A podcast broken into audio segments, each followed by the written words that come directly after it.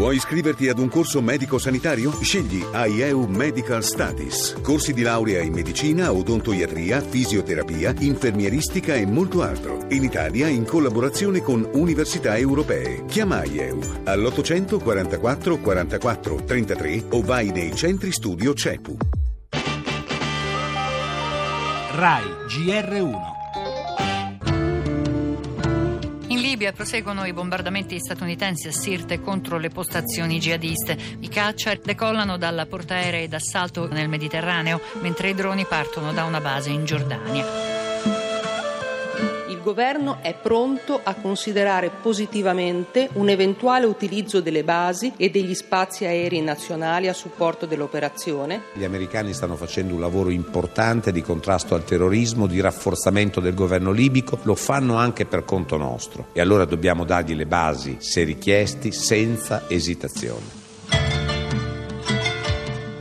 Occorre una strategia diversa da quella esclusivamente militare che rischia di mettere in discussione la vita di molti civili dare le basi militari, ricompattare fazioni, tribù contro il nemico occidentale. Per noi è una follia.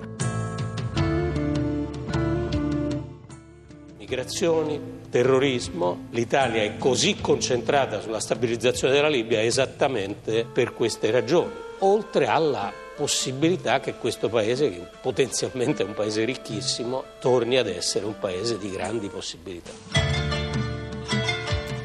Nelle parole del ministro Gentiloni il senso dell'interesse nazionale che ci lega da sempre alla Libia, gli storici rapporti economici, le emergenze attuali, terrorismo e migranti in prima fila, ingigantite dall'anarchia e dalla violenza endemica che oggi caratterizzano quel paese, presupposti che rendono inevitabile il nostro coinvolgimento nella nuova offensiva aerea americana, una partecipazione, abbiamo sentito Pinotti e Casini, per ora limitata alle basi militari.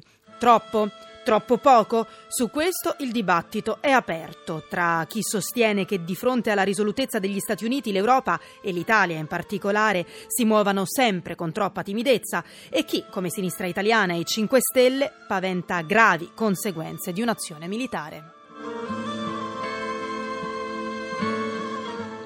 Nel nostro giornale poi l'attacco della scorsa notte nel centro di Londra, una donna uccisa a coltellate e alcuni feriti, non è escluso l'attentato, l'allarme terrorismo in Italia con gli arresti, le espulsioni e le dichiarazioni del ministro della giustizia Orlando. E poi vigilia di Olimpiadi, Renzi a Rio inaugura Casa Italia, domani l'inaugurazione dei giochi in un paese percorso da grandi tensioni. Parleremo ancora di femminicidio, di rifiuti con la terza puntata della nostra inchiesta, oggi siamo in Puglia, in conclusione la cultura con la mostra dedicata ad Annibale Annibale al Castello di Barletta e lo sport con il calcio, il futuro del Milan e il Sassuolo impegnato nelle qualificazioni di Europa League.